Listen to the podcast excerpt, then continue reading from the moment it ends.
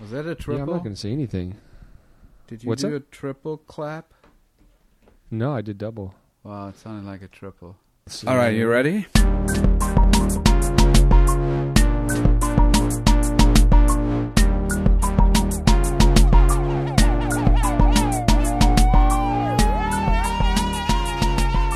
Welcome to TGE, the podcast. On this episode, we're going to be talking about Hacksaw Ridge, and it's continuation from the last podcast where we were talking about The Seven Samurai. I'm curious to find out why, so might you. How are you doing? How are things going with you? How's your editing going? Tyler, how are you doing? So we were addressing the audience and now you're addressing me. Yeah. I don't know. I was trying to ask the audience how they're doing, and then I realized I should introduce you. So I was trying to segue. I'm doing good. I think that it's good to ask the audience or the listeners. I'm curious how they're doing as well. We appreciate the comments, the reactions, the feedback on YouTube, the feedback on this guy. thisguyedits.com/podcast. Yes, we enjoy the feedback. We gain from it. It influences the show, lets us know what to talk about, look at, and if you enjoy what you're hearing, subscribe to the podcast. Also, we're waiting to know if anyone has told their iPhone to subscribe to the podcast and if Siri has done it for you. And also, you can subscribe on Stitcher. You can subscribe on Spotify and let your friends know about it. We appreciate it. Thank you kindly. So what's going on? Anyways, what happened this week, Tyler? How was your week? Well, this week, couple things. It was a good week. They want me to drop it, Sven. This podcast wants me to drop it and move on, but I won't. I shall not. John Ottman has now posted a rebuttal to the controversy swirling the editing. He's still talking about Bohemian Rhapsody? Bohemian Rhapsody. Yes, sir. Yes, sir. This has to be the fourth episode. Well, if we got it out there louder, I think we could have just stopped all this. Because I'm blown away by this idea that, like, some mediocre YouTube video has been made with, just a backwards look at the editing of that scene, not really criticizing it for the right reasons. And now it's gone so viral that now I don't know which direction to go on this.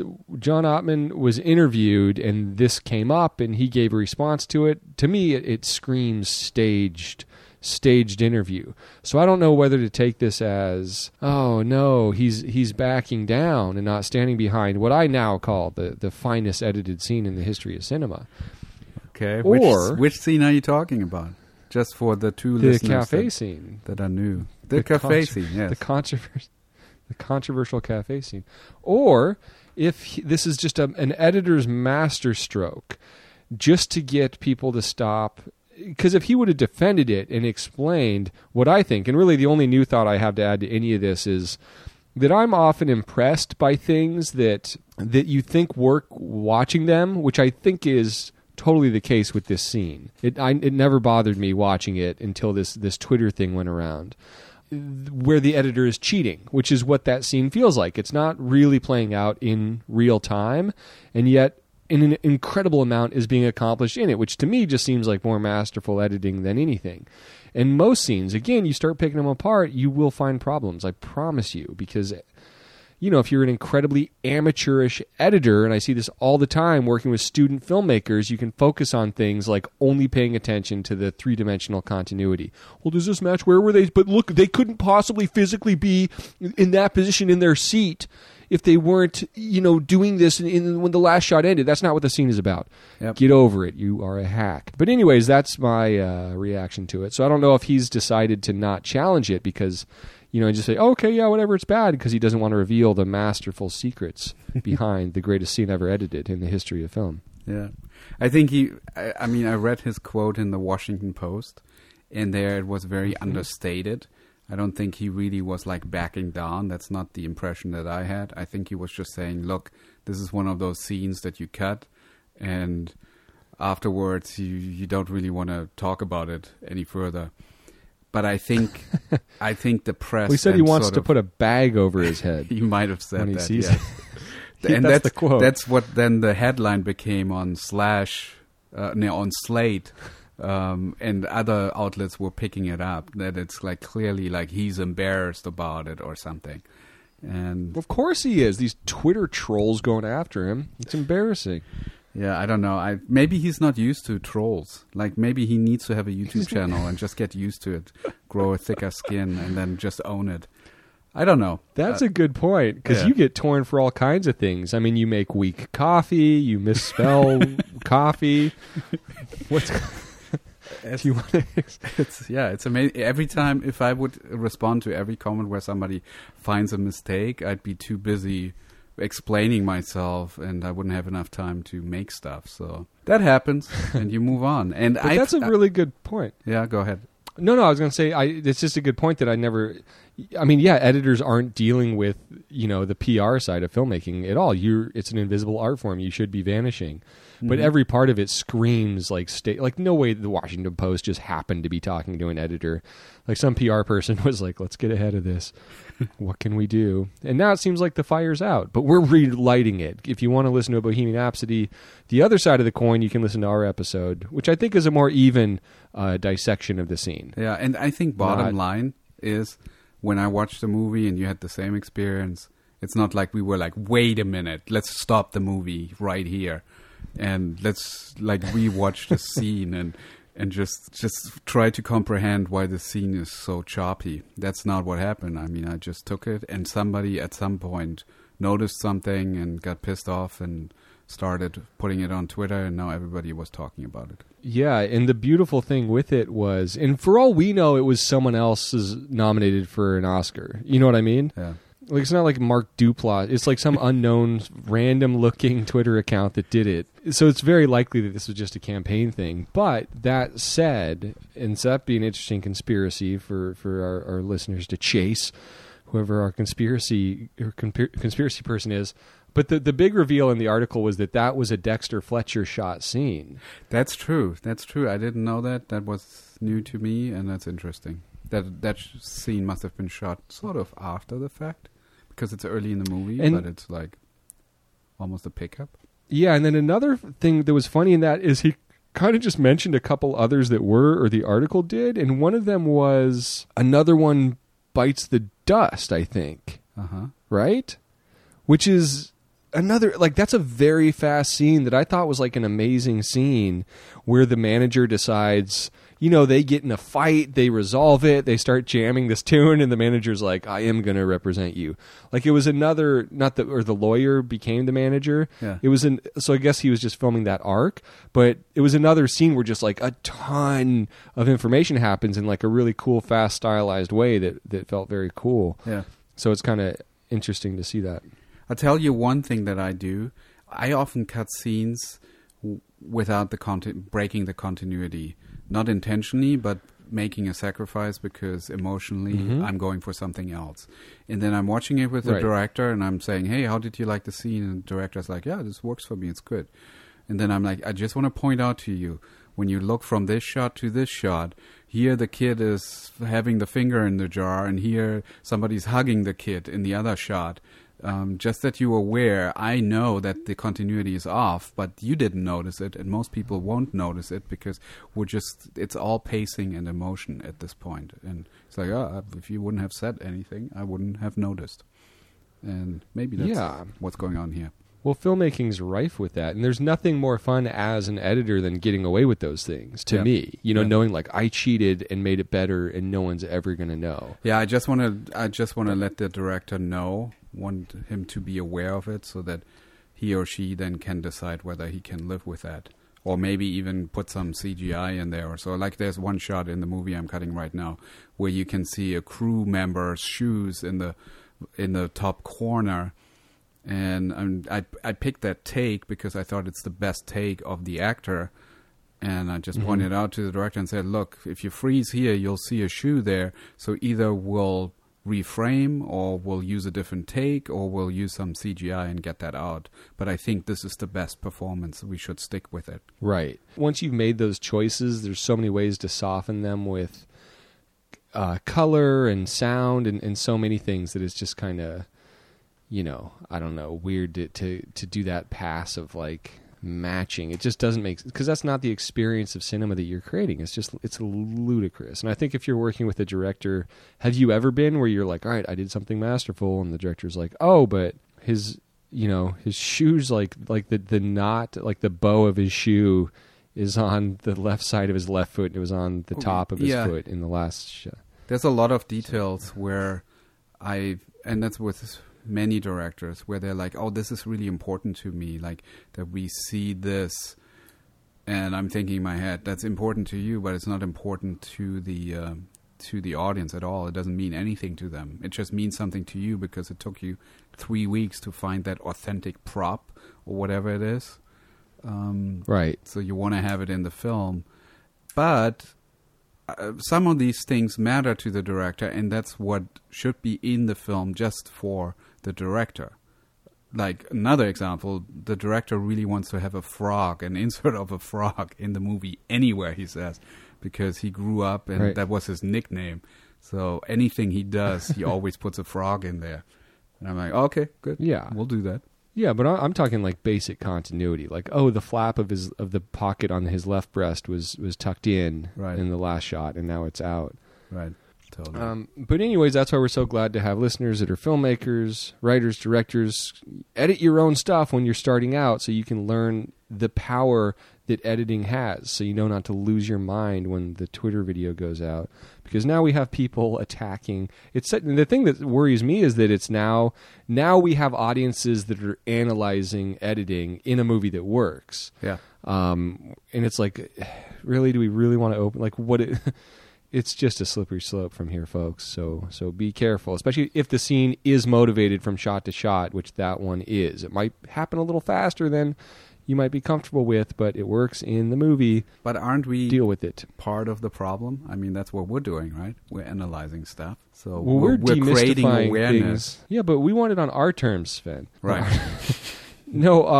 I don't, but that's the thing that I realized also is that I feel like we're doing a more constructive analysis kind of why things are working. With the exception of Peter Rabbit, I don't think we've really done why this isn't working. Right. I feel like the goal, what we're doing with this podcast is for ourselves, maybe selfishly, but really, and we're going to see it as an example with the scene today. There's a really good example of this where I couldn't figure out why the scene was this way. And then when I did, recognized, oh, that's very... a great creative tool to have. So I feel like that's a lot of what we're doing is looking at stuff and kind of exploring why it works.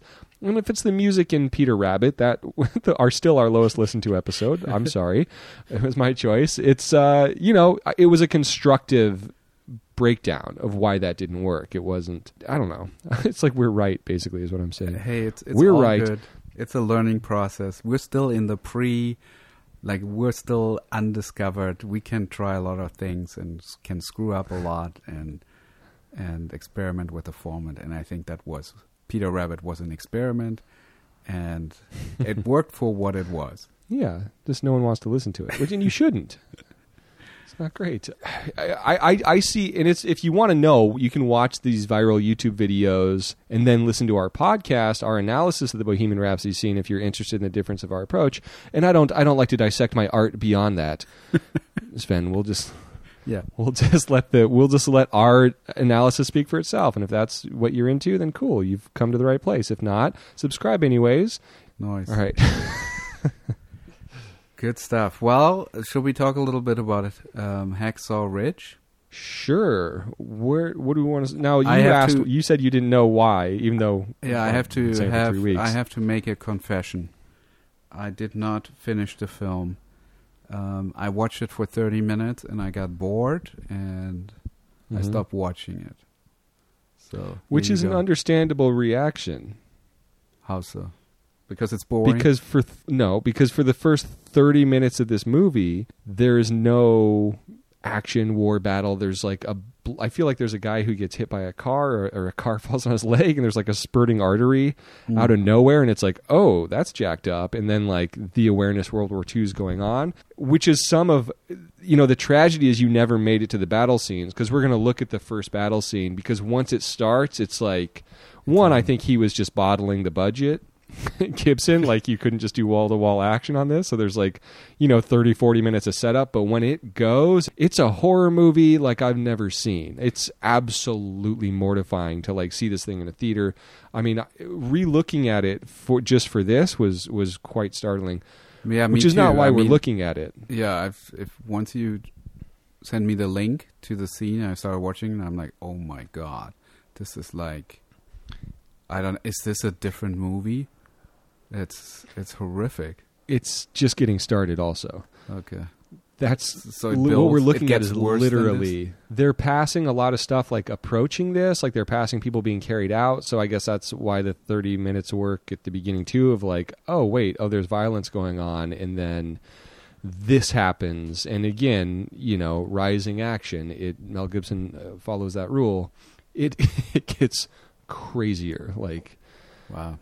This is just the first thing that happens. So, but that's not why we're looking at it. And this isn't a movie that, you know, I mean, again, I kind of forgot the impact that it had on me until you just said you didn't watch it. I was like, oh, but you got to see it. Obviously, it's, you know, it's a very memorable film, very well executed. But we're looking at it specifically talking about the line. We looked at, because it's been coming up a lot, the screen direction, right? The directions things are going on the screen. We talked about different pros and cons in past episodes. There's a certain weight to things traveling right to left as there is versus traveling left to right. Those are different things. And also the direction people are facing is important. And battle scenes are great to look at that with. And we looked at it in regards to how it was used in Seven Samurai, a movie that had its own unique challenges. Mm-hmm. And I've always used Hacksaw Ridge as a reference for this idea because, one, war films, it's very important screen direction. So you have a basic sense of which enemy is fighting which direction. Mm-hmm. But this is an extremely heightened example of that because, one, the battlefield's so not monotonous. There's a lot of crazy stuff going on, but it's so sort of uniform in its appearance. Mm-hmm. It's just like death and decay and dirt. Everyone's covered in shit, both sides. The uniforms look very similar. Yep. And there is dust in the air you can't really see.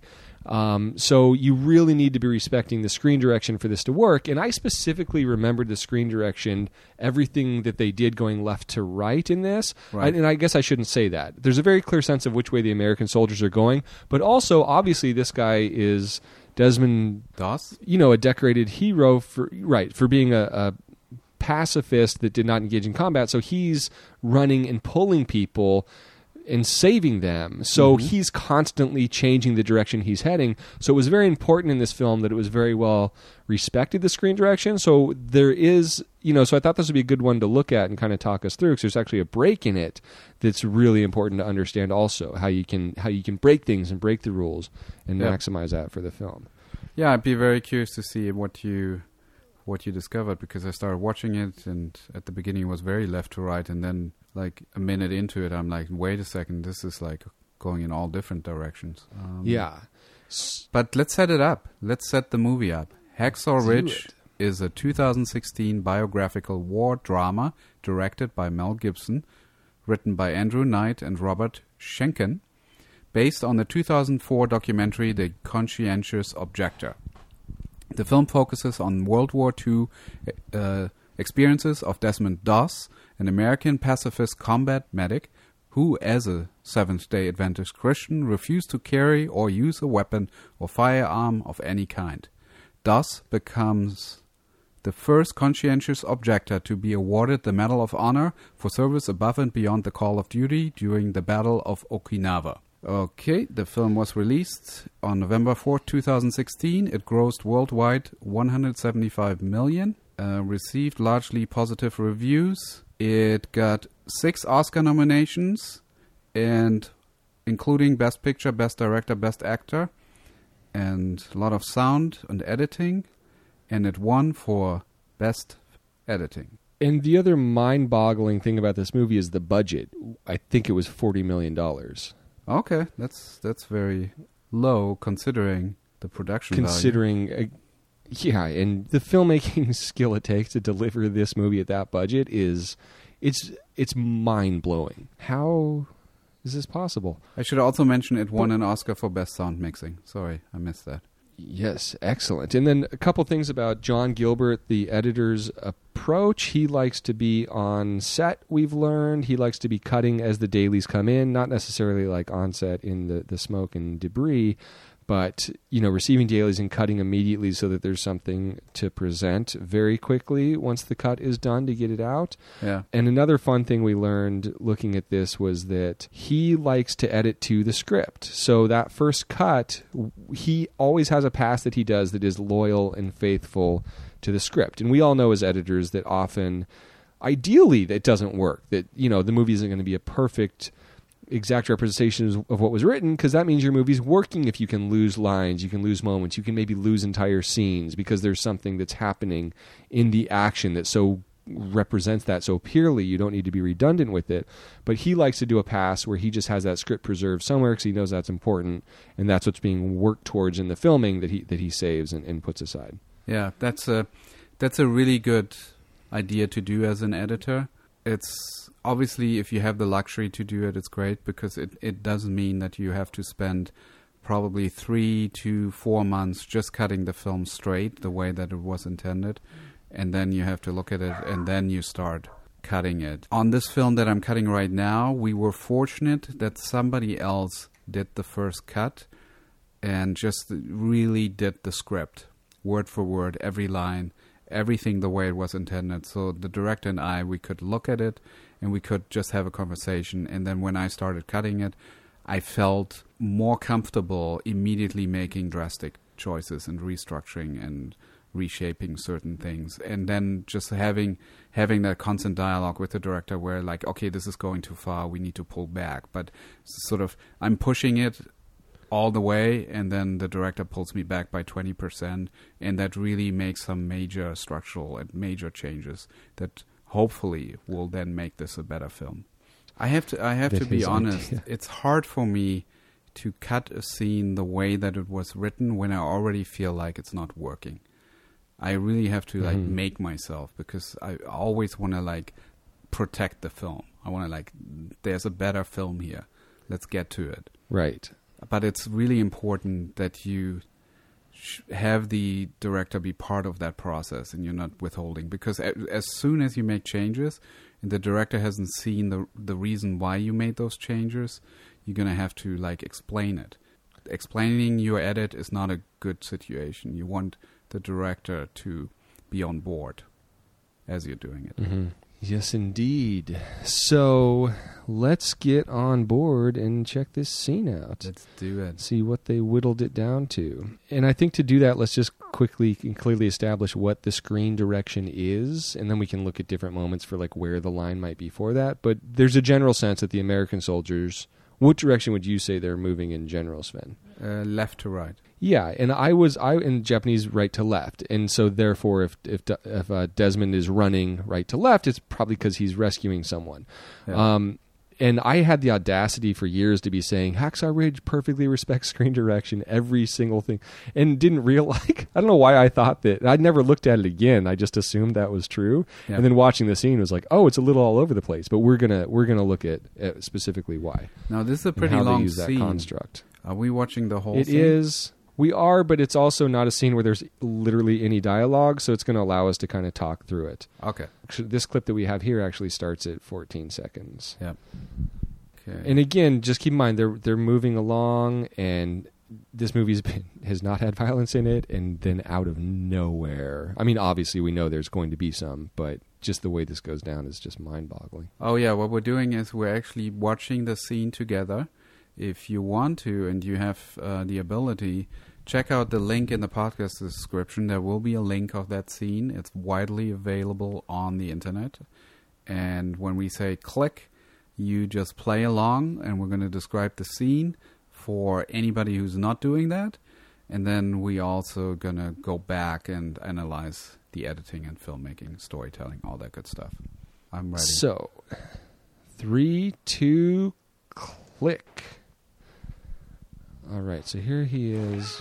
They're moving along. Oh, boom. They find a guy, and just the violence begins. Oh, my God. There were, 2 people shot in the head right at the beginning. Yeah, and now there's, 20 dead, and, goodness gracious, you're getting sense they're being blown all over the place. So they're moving left to right, and they're just being pummeled by gunshots. These things...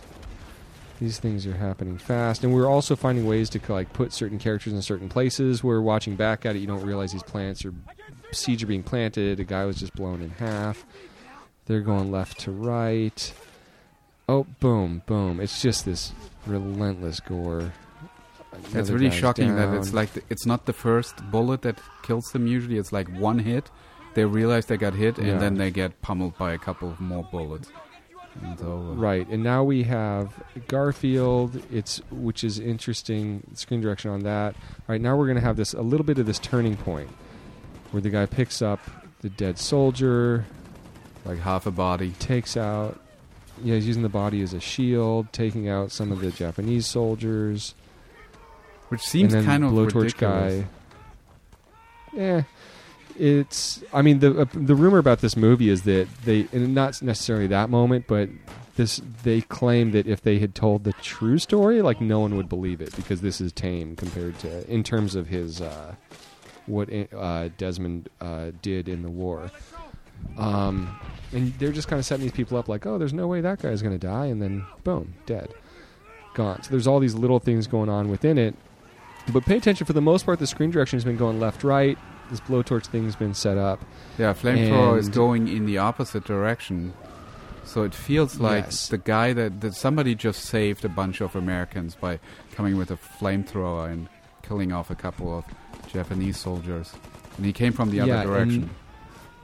Well, kind of, but we set up that he was going that way, so it's like he doubled back, and now we have this cool grenade moment where the guy's going the other direction, but I'm going to explain why that happened in a moment, because that was the thing that kind of threw me the most. But the thing I would pay attention to in this is that when the screen direction's changing, it's really in moments of chaos, and it's kind of being used to make those crazier and more intense. It's not, and it's actually even allowing the audience to be a little confused here and there, because we are in, the midst of battle. So it's like you have to have, and we could explain where the line is in each of these, but you have to have that sense of the screen direction and able to mess with it and have the confusion. If you just have cameras all over the place shooting both directions all the time, things are crazy, you're not going to be able to kind of make it seem confusing and overwhelming. You're just going to have an unwatchable mess on your hands. Yeah. Which is, wow. And it's funny, I didn't even realize... I mean, I knew it was 6 minutes when I started watching, but it just goes by so quickly. I don't know that there's a lot more we need to look at with this. I think the point has been made where we could maybe go back and dissect that. Okay. Well, the one thing that I immediately noticed was that it's interesting how they made sure that we recognize Garfield in here. That we, because everybody has the same, it's just monochromatic, everybody kind of looks the same, but he looks like, I don't know, his helmet looks like way bigger than everybody else's, like his head is just so small, and he just has this look of, like his eyes are wide open, and that's how you recognize him, like you just see his wide-eyed look all the time. Yeah, he's recognized as an actor, but also if you notice, the first time we kind of see him in this, he is actually, it's a different screen direction. Yeah. He's facing left to right than the other characters, even when we first see his close-ups and stuff. So it really helps him kind of jump out. But yeah, the way he's photographed, because I don't even recognize Vince Vaughn. Like it takes a minute to recognize him, so they're definitely... I didn't even know. They're giving him a little more... They're giving Garfield, obviously, more in terms of the photography and stuff to make him jump out more. And now he's carrying a guy back, moving right to left, so we get that. What time are you? Sorry, I stopped. Oh, I'm just still watching. I'm at 4:54. I just kept going through the scene. Okay. So I'm hooked. I'm sucked in. Anyways, I'm going to stop because we... have established all that we need. And now he's moving back left, right. So I'm not stopping. Now there's a guy trapped out there. There's about a minute left, and he pitches them on this idea like they can't see us and rushes out there, and they're like, okay, cool. And then realize that's totally wrong. So another thing to keep in mind with this, and this is good, just a good note for in general for action directors, is there's a lot of little scenes within this, right? Yeah. And some of these line breaks are how we are breaking those up. Okay, this is... I'm stopping it, sorry. I keep saying I am and I don't, but I stopped it. I'm going to keep playing because right. You're not stopping. Okay. All right. I started it again. So, yeah, and you can see there's a lot of shots where they're staring straight down the line, so that's not throwing us off, but they're coming right at us. We got Vaughn going on. This is just a crazy thing. You can tell people are kind of shooting the wrong direction. All right. Okay, I stopped. All right. So, yeah. So the one thing that I just want to draw attention to is this moment at the biggest line break is right after the blowtorching. Right. I feel like, and it's at 2:17 is where we have this really big break in screen direction. Okay. So just from 2:17 forward, so at 2:18 exactly, this guy comes running up, and he's moving right to left. Yeah. Total break in screen direction, and now we just have a new scene, which is one of the reasons to do that, with Garfield being the hero and jumping on the guy. But why so do you think... So does that mean we're not nowhere near the flamethrower at this point? This is like a different point on the battlefield? Well, that's a good question, and that's kind of goes with the whole chaos of battle thing. Yeah. Like, the question is, does it take you out of it not to know exactly where they are in relation to each other? Yeah. But also the question is, why do such a crazy break in screen direction for that moment? Yeah, I can see that it's really sort of resets us, what you were saying. Like, we're now in a different... It's a story turn. Right, which was kind of... I guess I gave it away. But, I mean, even the flamethrower itself is right to left. Then it's left to right. Jesus Christ. And then it's right to left again. So that's just like the... I think that's some of it that's knowing when you've established that screen direction, you can break it a little bit. Yeah. And I think that helps in those moments that it's just all over the place because we're not losing the audience, but we are adding to that anxiety and craziness of like, wait, what's happening? Who's shooting which way? What's going on? Yeah. Well, looking back at it one more time, it suddenly looked like there are two flamethrowers. Like they're being torched from both sides. But that's not the case. Mm-hmm. It is chaos. Yeah. And then just real quick for that line break at 2... Well, let's see. I feel like the flamethrower guy is shooting straight on, though. Like, I don't know if we are breaking the line, are we? Well, look at 2:06 and just freeze there. Okay. So... Right, so 2:03, it is shooting right to left. Well, the flamethrower is. Yeah. Oh, right, yeah, 2:06. Well, 2:06 is left to right, so that makes sense. No, it's right to left. The flames are shooting left to right. No, they're coming from the right side. Right, but isn't that the Japanese troops? Is that the Japanese guy who throws the flamethrower? No, that's an American guy who's shooting right to left. And to me, emotionally, this feels like he's coming from behind. Like the Japanese didn't expect this to happen because they were going in the other direction, trying to kill the Americans on the left side. So at 2:03, he's definitely aiming right to left, but that's just it's a weird thing. I feel like I feel like he's on the line, like the screen direction. He's on the line. He's just swinging wide to do this, but you could see how that could read like, oh, it's shooting backwards. So maybe it's even a mistake. And then everything else is on the line. 2:06, I feel like the flames are shooting left to right on these guys. Yeah, it does. 2:06. Well, there are two shots in 2:06. So the first one, it goes right to left. The second one is left to right. Just cut back to But is that just the way that he's sweeping the flames? You know what I mean? It almost feels to me like it's a reverse, if that makes sense. Like it's from the Japanese point of view of him shooting at them. Well, it looks like it's our point of view. The very first 2:06 shot looks like it's us shooting. We're looking at them getting sprayed down. And you're right. Okay, so it is going right to left. Yeah. Well, the first one, and then the second one goes left to right. Yeah, I mean, I guess this is where we get into the weeds with the screen direction thing. Like I feel like the camera for those shots is on like actually on the line facing towards the Japanese troops, and he's just positioned to the right. But that's when it gets tricky, when you have things suddenly going a different direction on the screen. And I'm not saying that was done like with them trying for it to be smooth. I think it was like total chaos. And I think that there was a way to wait a frame or two to not make it seem like he's behind them. Yeah. But I feel like the way it was done just kind of is like a thing that you see with a lot of explosion moments, is where you really like intentionally push the discontinuity and get a little crazy with it. It's like, it's just, you just going with the emotion, I think, or the energy. Yeah. Which is break the rules. And then the other thing I want to point out about the 2:19, like definitive line break of like characters are literally now moving a different direction on the screen, is that, as always with any line break, action directors, if you want to have the camera moving across it or show the characters moving across it, right? So because we have that camera swoop, it's kind of like we're like, wait, we have a guy moving right to left. What's going on? But that camera movement allows us to kind of reestablish the line for this scene.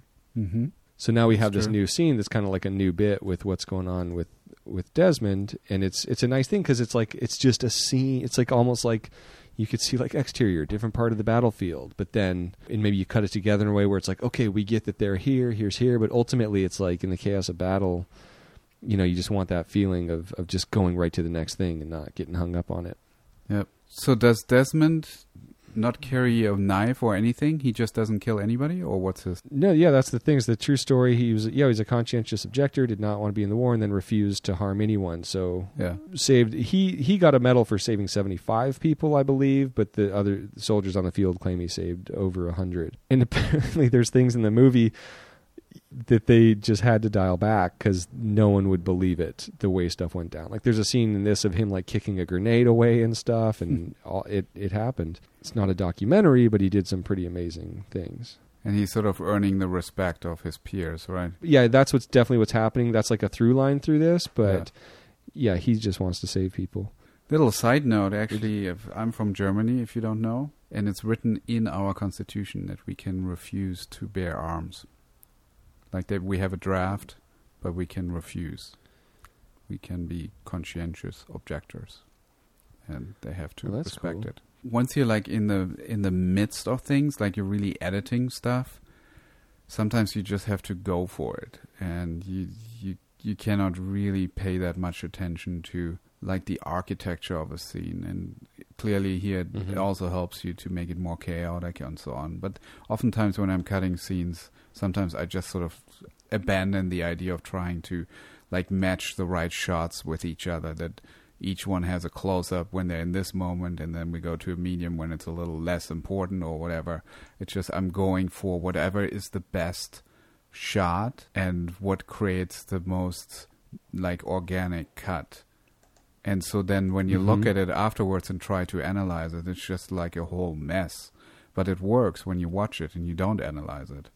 But if you look closer, then it's like, why we're now in this really close shot, and then immediately we're like in a wide shot, even though in terms of what we're seeing, like the actor's business, the body movement, we don't really need to be that wide. It just happens to be what is the best moment to use. Yeah, absolutely. But that said, there is, you know, it's great when you see films that are, you know, executed on all levels, not to saying that that didn't happen a lot with this film, but having a director that has that understanding where you're being delivered something that allows you to actually have like the fundamentals in there, like at least knowing what the certain screen direction is. It's always nice to see when these tools are being used to make breaking them more impactful, and how, you know, over the long haul, you could see a movie like this if you just have, and it's, you know, it's an ongoing thing. Like James Cameron, we say this a lot, has a very specific approach to shooting action scenes where he's like, no, the line will be respected.